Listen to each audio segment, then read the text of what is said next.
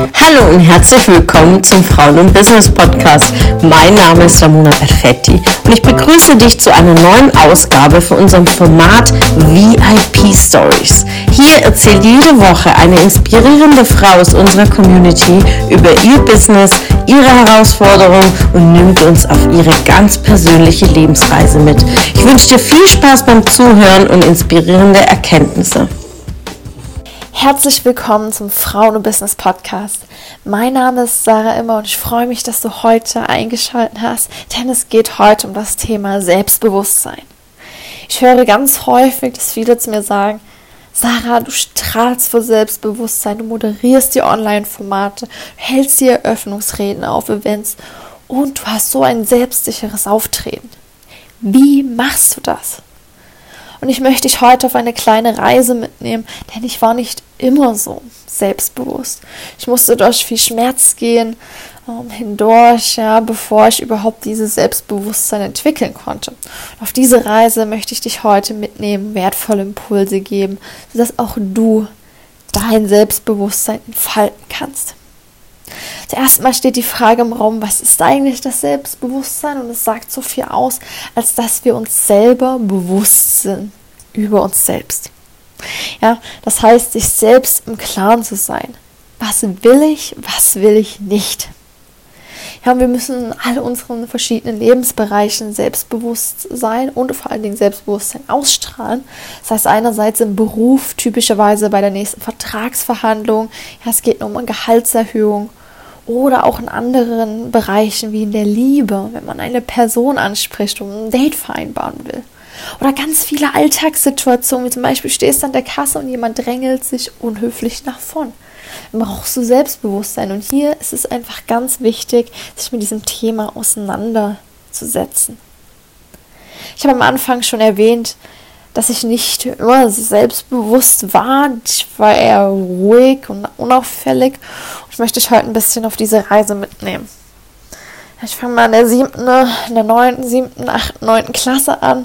Da hatte ich eine sehr, sehr schwierige Zeit, denn ich war immer, ich war nie aufmüpfig gewesen, habe niemandem widersprochen, meine Eltern schon gar nicht. Ja, Rauchen fand ich auch doof und allgemein war ich schon immer ja, zielstrebig und fleißig, sodass man mich in der Schulzeit wahrscheinlich als ein Streber bezeichnen würde. Ja, ich hatte auch nicht so viele Freunde. Ich gehörte auch nicht dieser coolen Clique an. Ja, im Sport war ich auch ja, eine der letzteren, die ins Team gewählt wurden. Ja, und äh, das hat mich dann eine ganze Zeit lang geprägt. Ja, es waren über drei Jahre der Pubertät, die dann doch sehr prägsam waren. Ja, ich habe mich auch immer sehr geärgert, weil ich eine Zahnspange hatte, ja, eine Brille getragen, hatte jetzt auch nicht die fächesten Klamotten an und war generell in der Ausstrahlung eher äh, zu übersehen. Ja, und es hat sich dann vieles geändert, als dann auf einmal die Jugendfeier kam. Dann auf einmal habe ich die Zahnspange abgelegt, hatte also geradeweise Zähne, ja, Kontaktlinsen getragen und auf einmal wurde ich auch vom Körperbau viel weiblicher und auch viel sportlicher, ja. Das dann auf den, auf den Podiumsplatz immer zu den Sporttagen geschafft und somit hatte ich ein ganz anderes äh, Körpergefühl für mein Äußerliches. Und das kam dann auch dazu, dass ich lernte, es anders einzusetzen. Auf einmal wurde ich von anderen Leuten gesehen. Ja, dazu kam dann, dass ich dann auch viel Autorität zeigen durfte, denn in meinem ersten Ferienjob habe ich in einem Kletterwald äh, ausgeholfen. War es ganz wichtig am Anfang, dass ich klar die Regeln kommuniziere und dass ich auch an diese Regeln gehalten wurde. Und das war auch meine Aufgabe, das zu überprüfen. Ja, und dann bin ich auch zur Klassensprecherin gewählt worden. Und auch da hieß es wieder, ähm, präsent sein, ja, durchsetzen. Und das hat mich dann alles auch emotional begleitet, sodass ich da viel stärker wurde. Ja, Anfang der 10. Klasse habe ich mich dann auch noch entschieden, ein Auslandsjahr zu machen in den USA. Und auf einmal hat sich alles geändert.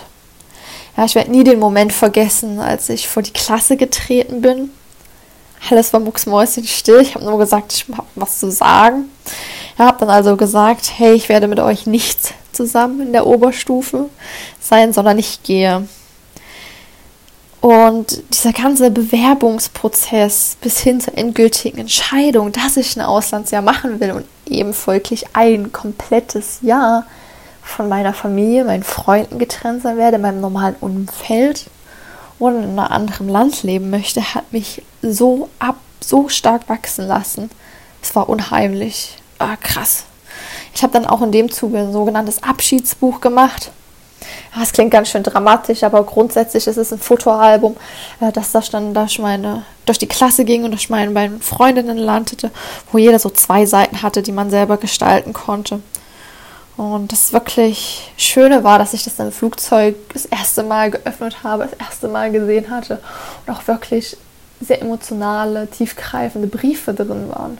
Ja, manche Dinge, die hatten sich so nie geäußert, aber auf einmal äh, haben sie es in einem Brief wieder geschrieben, war einfach wahnsinnig wertschätzend.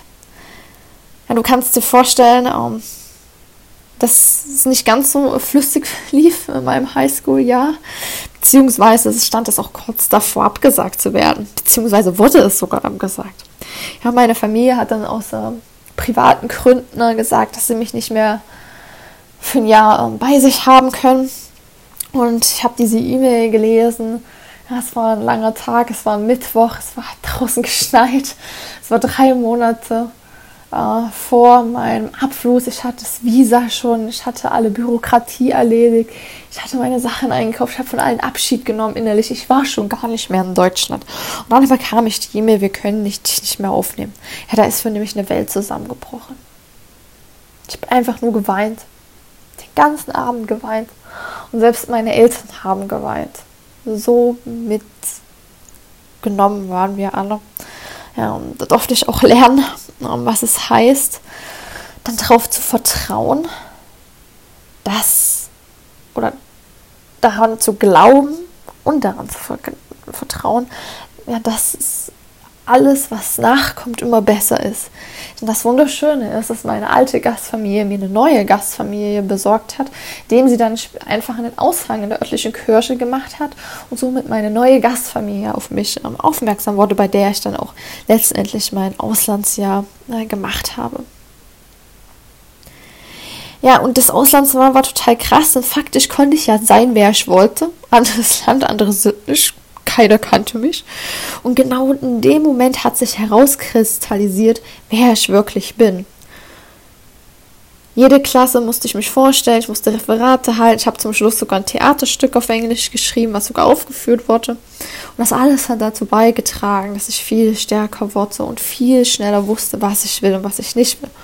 Zurück in Deutschland angekommen war, habe ich dann einen eigenen Haushalt gegründet und habe auch noch mal sehr viel dazugelernt. Einmal habe ich dann geschätzt, wie schön es ist, bei den Eltern zu leben zu können und andererseits, was es auch bedeutet, ah, einen eigenen Haushalt zu führen und sich selbst zu führen. Ja, da war ich dann deinen Klassenkameraden auf einmal dann auf einiges voraus. Und einen letzten Moment möchte ich noch mitgeben, der wirklich äh, mind-changing war. Denn äh, kurz vorm Abschlussball hatten wir eine Probe auf der Bühne und wir Mädels haben dann unsere Absatzschuhe angezogen und sind einmal diesen Weg abgelaufen, wie wir auf die Bühne kommen und wieder zurück. Und ich war die erste in der Reihe. Ich habe also meine Gruppe angeführt. Ja, ich habe Alltagsklamotten getragen. Ich hatte sogar Kuschelsocken an und dann Absatzschuhe. Und ich bin dann einfach losgelaufen auf die Bühne und da stoppte einer meiner Mitschüler, mit dem ich sonst nie was zu tun hatte, er starrte mich an mit großen Augen und sagte mir, wow, Sarah, du läufst nicht, du schreitest. In dem Moment habe ich das gar nicht so wahrgenommen, weil ich musste auf die Bühne, ich hatte einen Job zu erledigen. Aber als dieser Moment vorbei war, fragte ich mich, was hat sich denn geändert?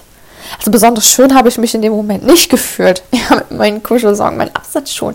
Aber als mir klar wurde, was ich mir gedacht hatte, während ich lief, war das ausschlaggebend.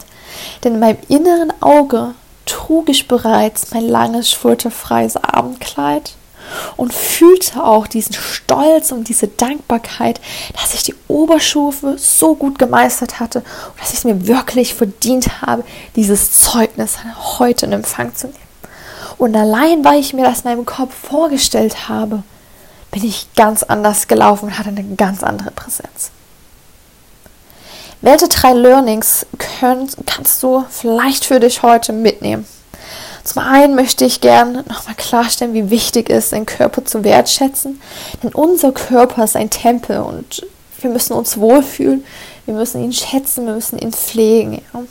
Erst wenn wir uns selbst wohlfühlen, können wir auch nach außen hin präsent sein. Und der zweite Punkt ist, ganz genau zu wissen, was wir wollen und was wir auch nicht wollen. Denn das, dann können wir unseren Standpunkt sicher vertreten.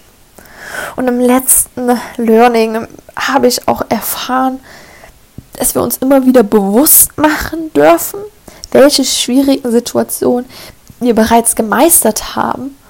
Denn im Vergleich zu denen, die, die unsere aktuellen Herausforderungen sind, sind die eine Kleinigkeit. Also das, was wir bereits schon erlebt haben, wo wir schon mal ähm, vielleicht durch eine Angst gegangen sind, weil wir dran gewachsen sind, wir waren mutig, das sich einfach nochmal in den Kopf zu holen, sich zu fragen, hey, meine aktuelle Herausforderung ist daneben eine Kleinigkeit. Schaffe ich. Das ist locker flockig. Also schätz dich doch mal selbst ein. Auf einer Skala von 1 bis 10, 10 ist das höchste, wo stehst du jetzt mit deinem Selbstbewusstsein? Und noch viel wichtiger, wo möchtest du stehen? Schau, du musst nicht allein dorthin kommen. Lass dich inspirieren, lass dich unterstützen und sei doch gern herzlich eingeladen zum nächsten Frauen- und Business-Seminar am 12. und am 13. März, egal ob online oder vor Ort. Da fühlst du diese Energie und triffst auf ganz viele erfolgreiche und vor allen Dingen selbstbewusste Frauen. Denk immer dran, der Schlüssel ist, sich selbst bewusst zu sein. Und mit diesen Gedanken entlasse ich dich in einem wundervollen Tag und freue mich morgen wieder von dir zu hören. Bye bye.